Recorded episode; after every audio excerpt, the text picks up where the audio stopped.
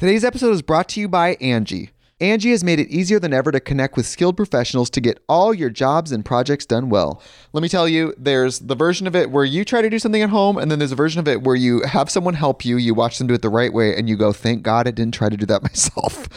I have fully done things around the home that I think look good, and then a bang in the night, and I wake up to a shelf collapsing, a painting falling off the wall. Like it, I've I've seen it all go south. I own a home, and I can tell you, I know how much work it can take. Whether it's everyday maintenance and repairs or making dream projects a reality, it can be hard just to know where to start. But now all you need to do is Angi that and find a skilled local pro who will deliver the quality and expertise you need.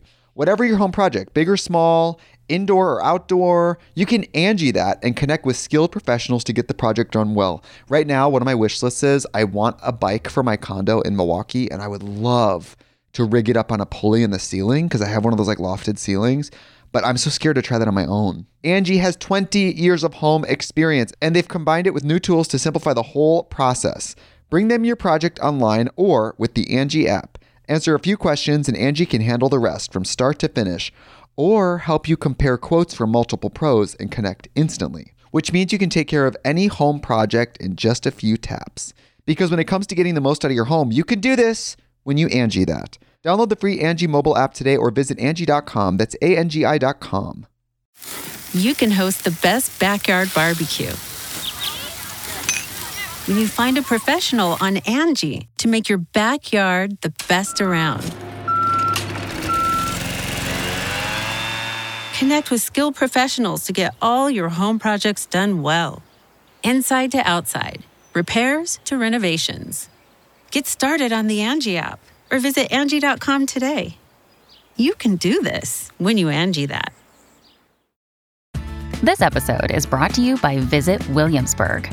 In Williamsburg, Virginia, there's never too much of a good thing. Whether you're a foodie, a golfer, a history buff, a shopaholic, an outdoor enthusiast, or a thrill seeker, you'll find what you came for here and more. So ask yourself, what is it you want? Discover Williamsburg and plan your trip at visitwilliamsburg.com.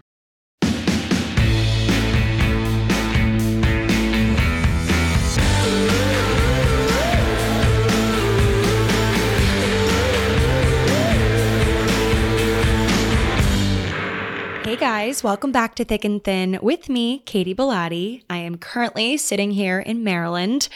By the skin of my teeth, honestly, this has been the most stressful travel day. I got to Penn Station in New York to take the train home, only to realize that I left my entire wallet, like my cards, everything, back in my apartment downtown. So luckily, I always get to the train station early not because of this, usually because I like to browse the books and like get a coffee and be like all relaxed and chill before I get on my train. I'm not rushing to get there. But this like crossed my mind. I was like, oh my God, I did not bring my entire wallet, which means I don't have my ID. I don't have any of my cards. I have Apple Pay, but I don't have my ID. So I can't buy alcohol. I can't. that was my first thought. I can't buy alcohol. I knew I was having a wine night tonight with my friends from home. So I was like, oh my God, I can't buy wine. But I was also like, wait, I'm getting my booster also. And I need my ID to get my booster shot of the, the vaccine. So I'm like, oh my God, I need to go home. So I skirted on out of there. I called a cab, hailed a cab, whatever you say, and got back to my apartment, sprinted up my stairs, was out of breath, grabbed my wallet, left again, called another cab, got to Penn Station, literally, guys, a minute before my train left. Like I made it on the train, but barely. I swear I can't travel without at least a little bit of chaos. There's always some chaos involved. But we're here. We made it to Maryland. I'm sitting here recording an episode for you guys. It's going to go live tomorrow on Christmas Eve. Eve? Yeah, Christmas Eve Eve is tomorrow, is Thursday. So the day that you guys are listening to this, or the day it's released at least. Released at least. Am I okay? Um, anyway, chaos has subsided. I had my coffee. I feel like everything is great. We're good. I have an awesome subject to discuss today, which I'm actually really excited about. I thought of this actually a few nights ago. I don't know why I thought about it. I guess I was reading something and I was like, wait, female orgasms, crazy. I was like, wait a second. Like all these thoughts, wrote it down in the note section of my phone. I think I had a few glasses of wine before thinking about this. So it was in this list that I have. I have this running list of podcast ideas and it was just sitting there, okay, chilling in this list. And last night I was packing to come home here to Maryland, was just packing my suitcase, trying on everything in my closet, you know, doing the thing. Had on some TV as like background noise. And my choice for last night, I always just put on shows that I've seen before just as background noise while I'm doing things. Like I love doing that. Sex in the City is one of them I always have on, or Seinfeld. Last night I decided to do Seinfeld and I was on like season three or something. I believe it was the first episode of season three or one of those early seasons when they discuss faking it and like faking orgasms. That's the whole premise of the episode is the guys realizing that for so many years, the women they've slept with may or may not have actually orgasmed. They could have just put on a show and they like reach this crushing realization that they might not be as good in bed as they thought they were because women are so convincing with faking orgasms and the women they were asking were like, Yeah, of course I fake orgasms. I've done it before. Like, it's easy to do it. And they were just baffled by this. So I'm watching this while I'm packing my suitcase. And I'm like, The female orgasm, here it is again, popping into my thought process. And I'm like, I should do an episode on this. So here we are, an especially sexy episode of Thick and Thin. We are discussing the female orgasm because it's kind of it's less of a unicorn these days than it used to be, I feel, but it is one of those things that does baffle a lot of people, even very smart people, even biologists, because okay, we know why the male orgasm is important because it results in fertilizing a woman's egg and causing her to become pregnant. But why is it that women can orgasm? Isn't it a bit unnecessary in terms of evolution and creating offspring? It's not totally necessary because obviously we know a woman's orgasm isn't required for pregnancy. And for many people, that was the primary reason to have sex. Obviously, you know, for religious people, it does say in the Bible that sex is meant to be not only procreation focused, but also, you know, joyful, intimate, whatever. But procreation was really important, especially in like arranged marriages of ancient times. Obviously, they were having sex for a reason to produce a child. So, why does the female orgasm exist? It's kind of like having tonsils. Like, do we need tonsils to survive and repopulate? No, they're just they're just there. they're not really helping us in any way. In a lot of situations, they actually hurt us. My sister just got hers removed because they've been giving her like all sorts of infections. Gross. Okay, carrying on. of course, though, biologists have their theories. Nothing has been confirmed, but I do want to share a couple of theories that I thought are super interesting and really have stuck with me, honestly, after reading about them.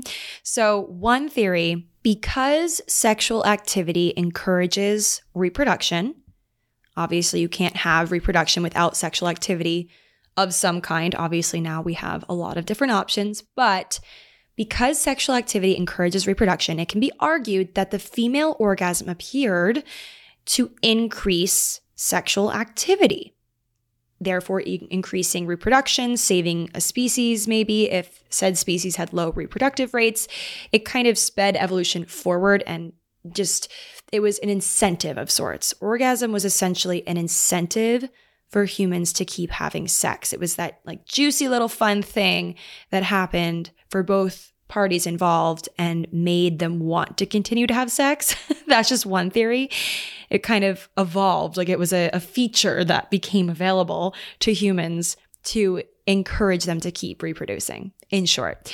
Another theory that biologists hold is that female orgasm was something left behind as the human species evolved away from our much hairier and more animalistic ancestors. And here's what they think. So, in some species, like cats and rabbits, physical stimulation is required to prompt the egg to be released in reproduction. And this is called induced ovulation. But in humans, as we know, ovulation occurs spontaneously. So without stimulation, often on a regular cycle. Many of us with periods out there understand this concept. The full study I'm discussing here actually will be linked in the show notes because it's much larger. But the author of the study said this spontaneous ovulation, so how things are for us now with our cycles and all that, likely evolved in the last common ancestor. So of primates and rodents. So, primates and rodents, the last common ancestor had this ability and it kind of stuck with us. So, this last common ancestor must have evolved from induced ovulation, so needing that physical stimulation, aka orgasm, to release the egg, to our now spontaneous ovulation, but that ability for females to orgasm that was essential in the other phase stuck around with us, even though we don't need it, like for mysterious reasons, kind of like a happy accident, even though it was not totally necessary for ovulation. Because as we know, you don't need to, as a woman, you don't need to orgasm to get pregnant. Does that make sense? That was a lot of information, but when I read it, it something just like clicked in my brain. I'm like, I have to share that. Anyway, okay. so this episode, guys, I'm going to get into some real meat in a little bit. This episode comes as a great follow up, I will say, to my episode on the history of birth control because, to no surprise, guys, it's taken us quite a while to get to the real root and the truth behind the female orgasm as far as public opinion and research and taboos are concerned. It, was a unicorn of sorts to people up until like the 70s. And still to this day, it's such a taboo subject that many shy away from simply because they are embarrassed. Even when people are under the covers, literally naked with their significant others, they are too embarrassed to talk about it. So they fake it, like in the Seinfeld episode and in Sex in the City and so many articles that I've read about faking orgasms and what to do if your husband or boyfriend or girlfriend is not pleasuring you in the right way. What do you do? So much surrounding this orgasm situation, this this conversation that just like is not happening enough because people are being led to believe that they're crazy for not experiencing an orgasm from sexual intercourse of the traditional sort. So many things it's a huge elephant in the room, I feel, that we need to talk about. And the first place to start is the history surrounding it. You can host the best backyard barbecue when you find a professional on Angi to make your backyard the best around.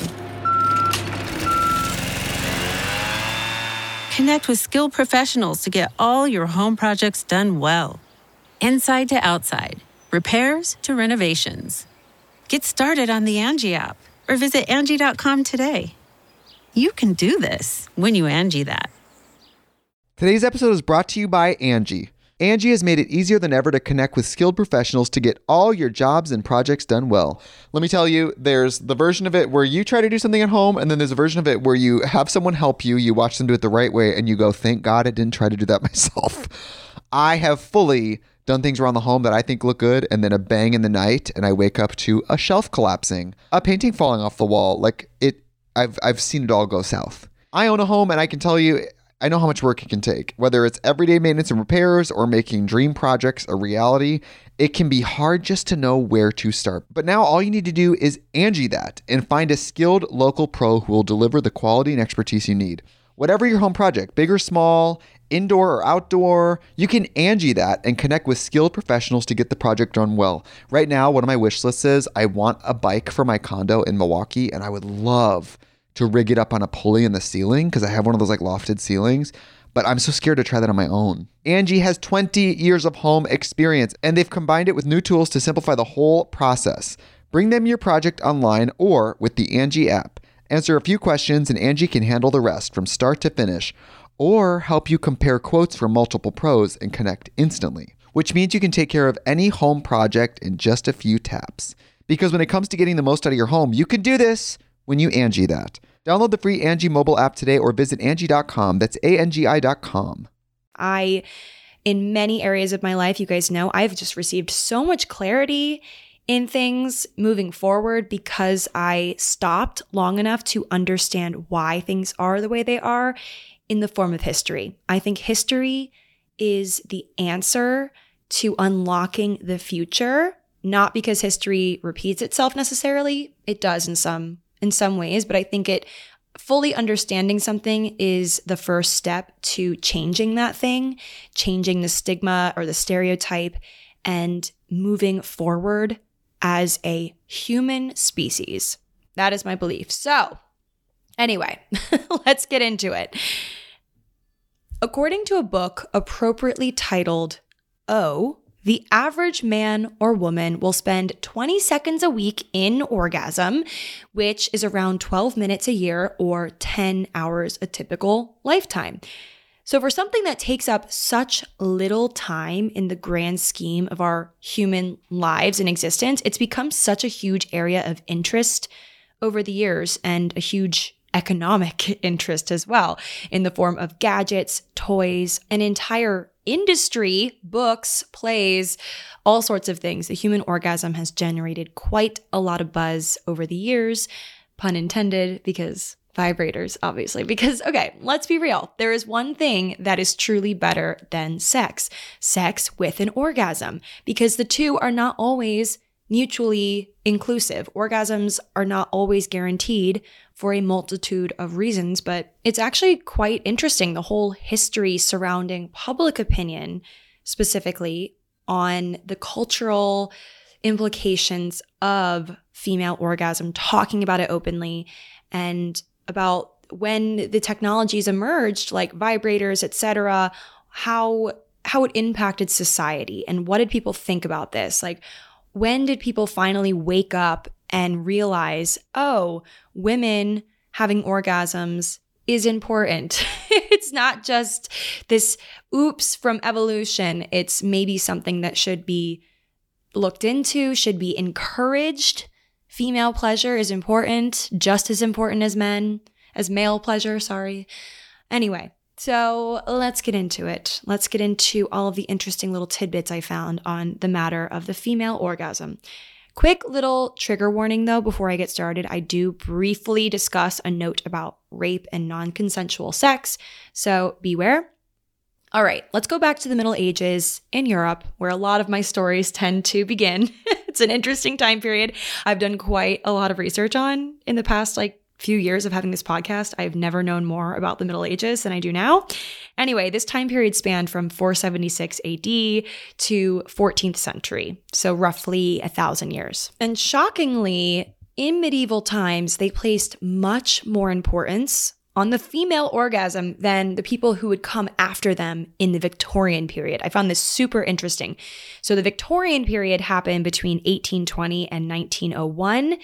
And like I said, medieval times was 476 AD to 14th century. So, how was it that medieval people who literally thought animals could be criminals and put on trial, people who thought evil spirits hid inside of Brussels sprouts and gladiators' blood could cure epilepsy, these people were more advanced in terms of understanding a woman's anatomy and orgasm than people who would be born centuries after them. It's just wild. But it will make a bit more sense when I tell you the reason why medieval men wanted their wives to orgasm, why it was deemed essential. There was this medieval belief that women had to orgasm in order to become pregnant. And for many, many reasons, you can probably assume without me even saying it, husbands wanted their wives to become pregnant to carry on the family line, to bear sons, to make themselves useful. So they worked to make sure their wife climaxed during sex.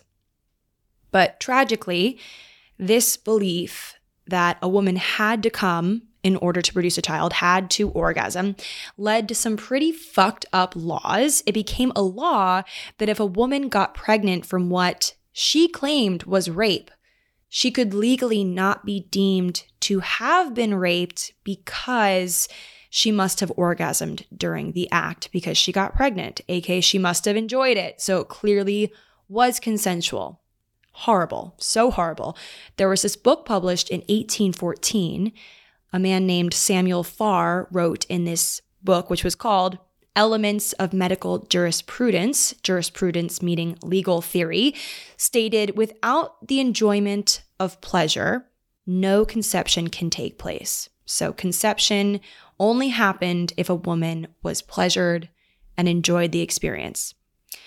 Crazy, crazy thinking. Like men at this time thought that women held their own seeds that needed to be produced, like that a woman's orgasm was like an essential part of the recipe to creating a child. I don't know why they thought this, they just did. And so that is why they focused on it, not because it was pleasurable really to them. It was more so because it would produce a child, which is, you know, kind of sad, but at least at least medieval women were were having some fun. Anyway, so this brings us to the Victorian era over in the UK. So the introduction of something just baffling, but not at all surprising. A woman being crazy for just being a woman and having hormones. A Victorian doctor named Pierre Briquet, I don't even care if that's how you say his last name because I don't like him.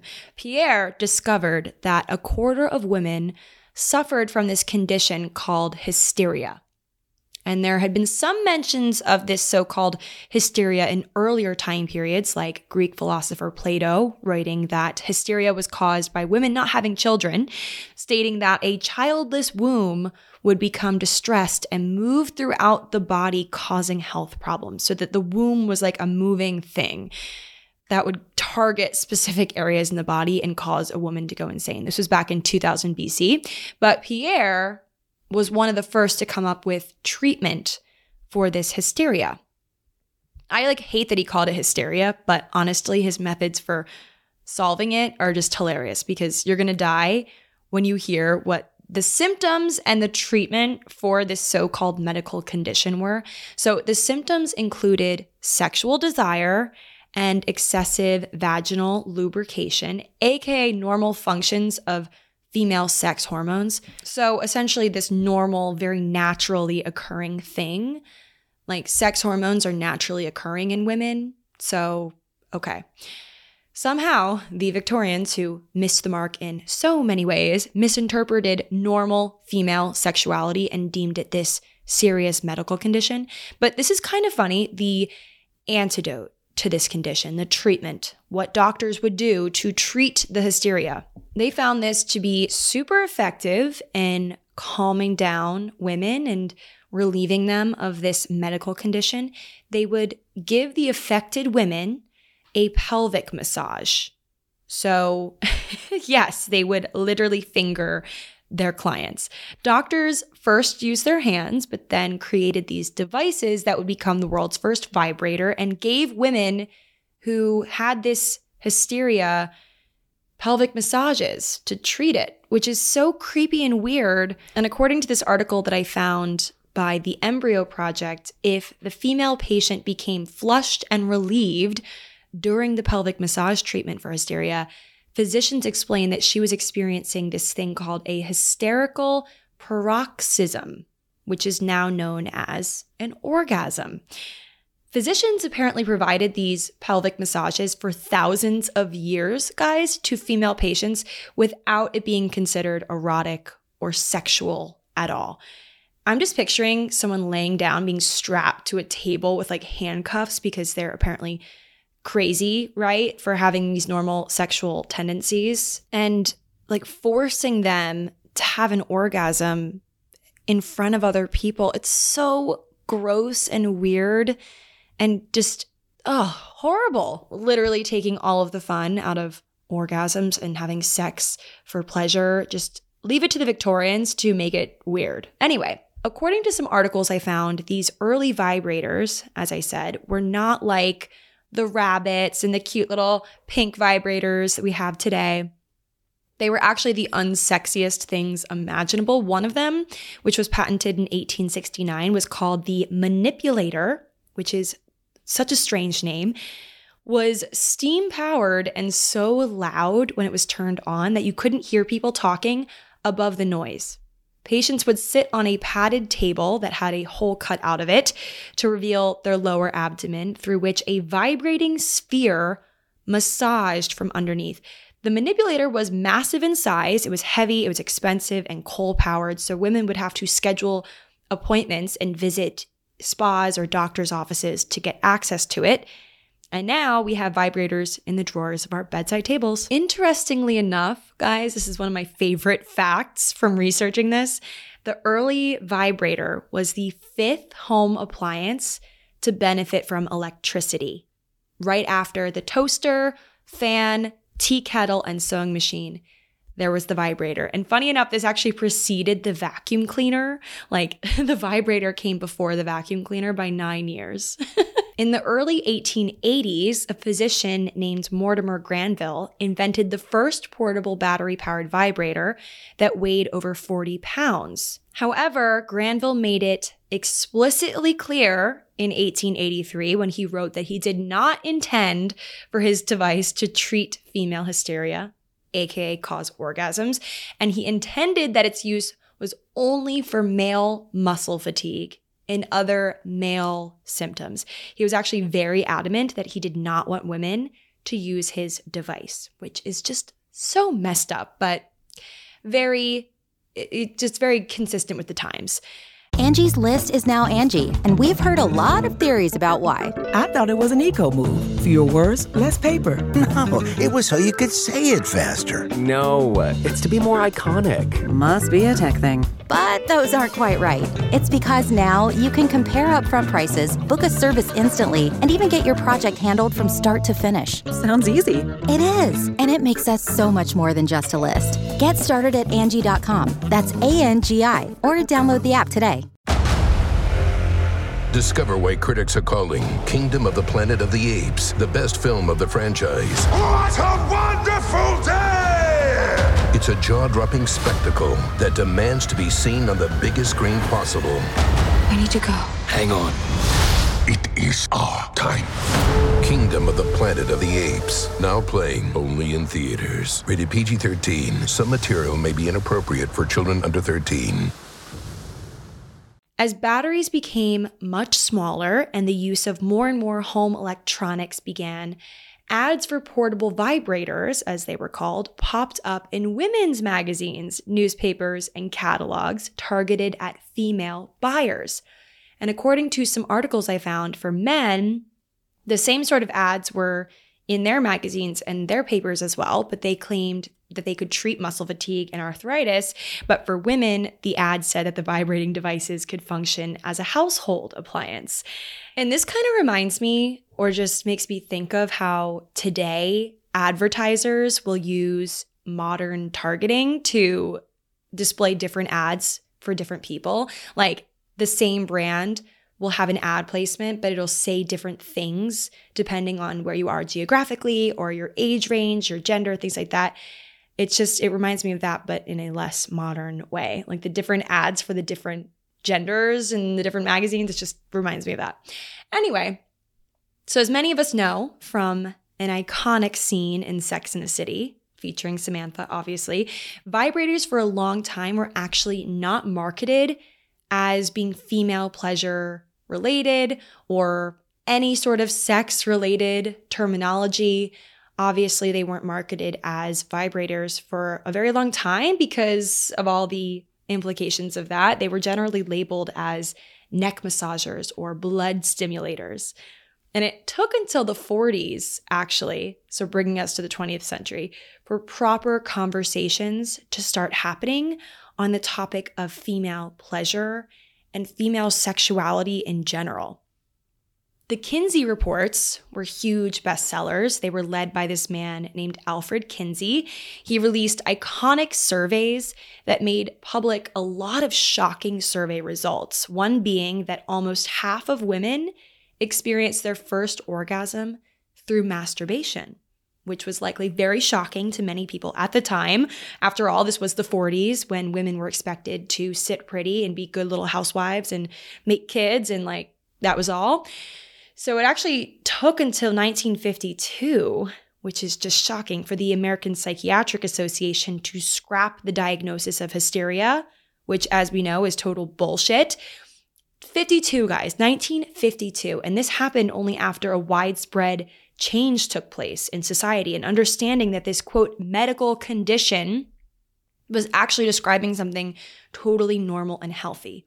And it wasn't until 1957 that the first medical research into female orgasms started, as socially it was becoming less taboo and questionable for scientists to make this their field of study, which is just crazy. Obviously, hysteria, this diagnosis of hysteria lasted for so long because there just wasn't proper medical uh, research. There wasn't any research happening. so obviously people were just like, okay, we'll just like stamp this on there and send them on their way. Like, oh, they're just they're just hysterical. Oh, those women just hysterical. So one of these such medical research teams that emerged in 1957 was called Masters and Johnson, comprised of William H. Masters and Virginia E. Johnson. They pioneered research into the nature of human sexual response, the diagnosis and treatment of sexual disorders and dysfunctions from 1957 until the 90s. And they conducted groundbreaking studies, guys. They examined how and why women orgasm, ultimately paving the way for what we know today. And this didn't happen until 1957. So, a little bit more about the research team, Masters and Johnson. There's actually this show or movie, maybe, called Masters of Sex, which is about them.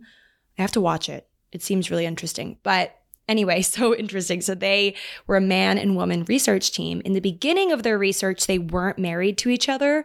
But 15 years after the study began, William Masters eventually left his wife and married Virginia, his research partner. They ended up just divorcing after a little while, but I assume that all that research into sexual things just turned a little bit romantic, maybe. I don't know.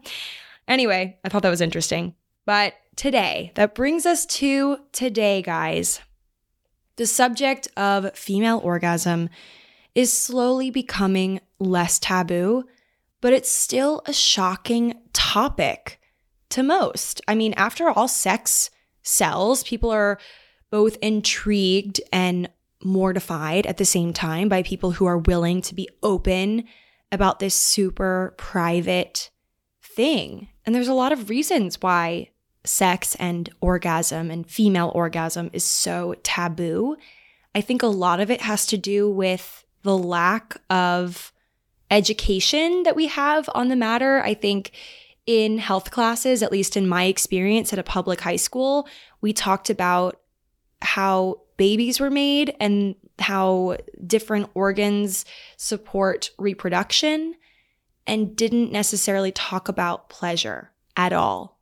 I don't think we did. I really don't think we did because people didn't want like the the administration did not want to encourage us to have sex obviously because they didn't want it they wanted it to be this super adult thing that we weren't ready for not that many of us waited to, you know until a very long to start experimenting with it or at least watching porn and things. Like people were so intrigued by it all and we just weren't given enough education on it in the place where we expected education to happen. We decided to self-educate and that resulted in a lot of pain for some people in a lot of misinformation in a lot of accepting that we were just defective or weird because we couldn't orgasm and we didn't even know what an orgasm felt like or what it was. We didn't even know if we had done it before. There was just so much so much murkiness in terms of what is sex, what is sex really.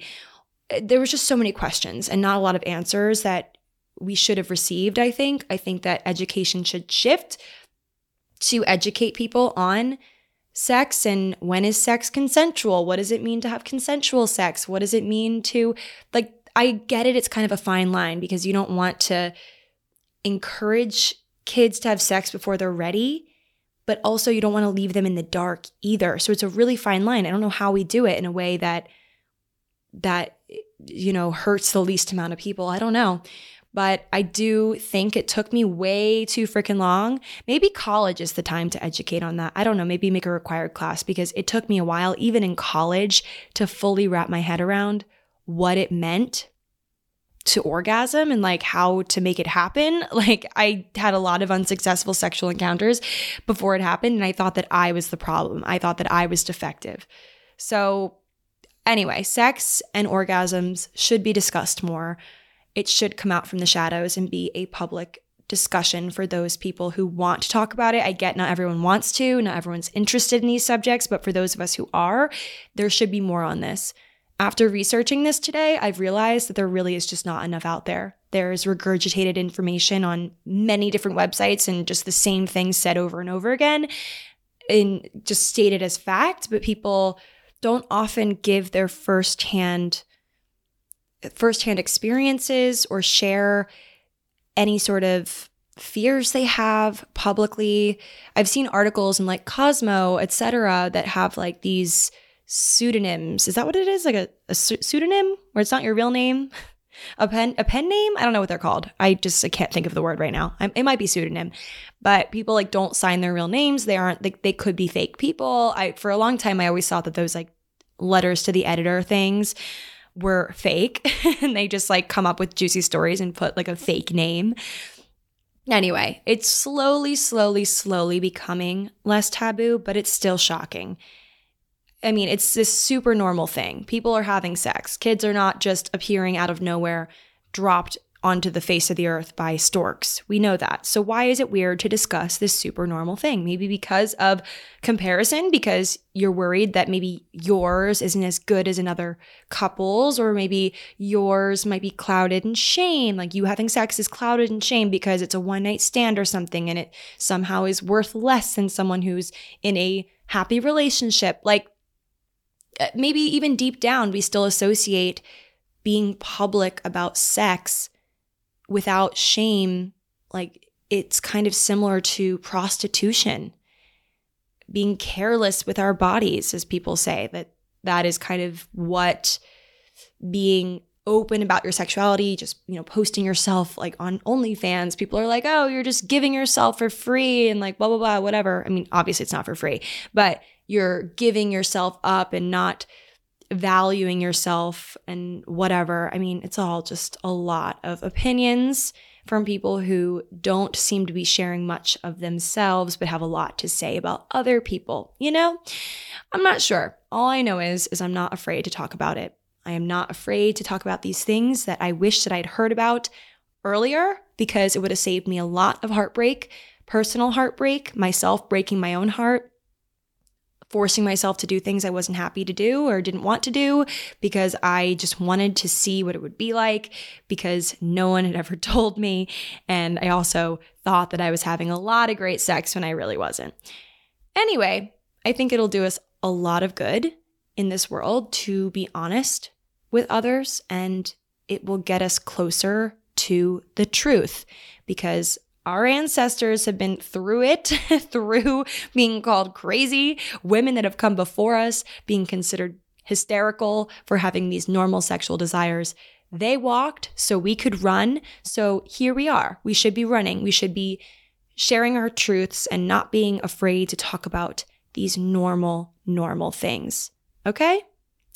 And stop faking orgasms. Okay? It just continues the cycle of men thinking that they're great in bed when they're not do it for the women that might come after you, okay? If you're not doing it for the man, do it for the women who might come after you, okay? Like not after you, like they're running after you and just the people that he might hook up with later after after you. Does that make sense? Okay, I'm to stop talking now. I have to go. I'm going to get my booster. Actually, going to get my booster of Moderna, get my second or third shot now. Third shot now. Oh, I'm like moving my arm as much as I can right now because I know I won't be able to tomorrow. anyway, guys, I will talk to you all in next week's episode. Merry Christmas if you celebrate. Happy holidays to everybody. And I hope you guys have some great sex this holiday season. Okay, bye.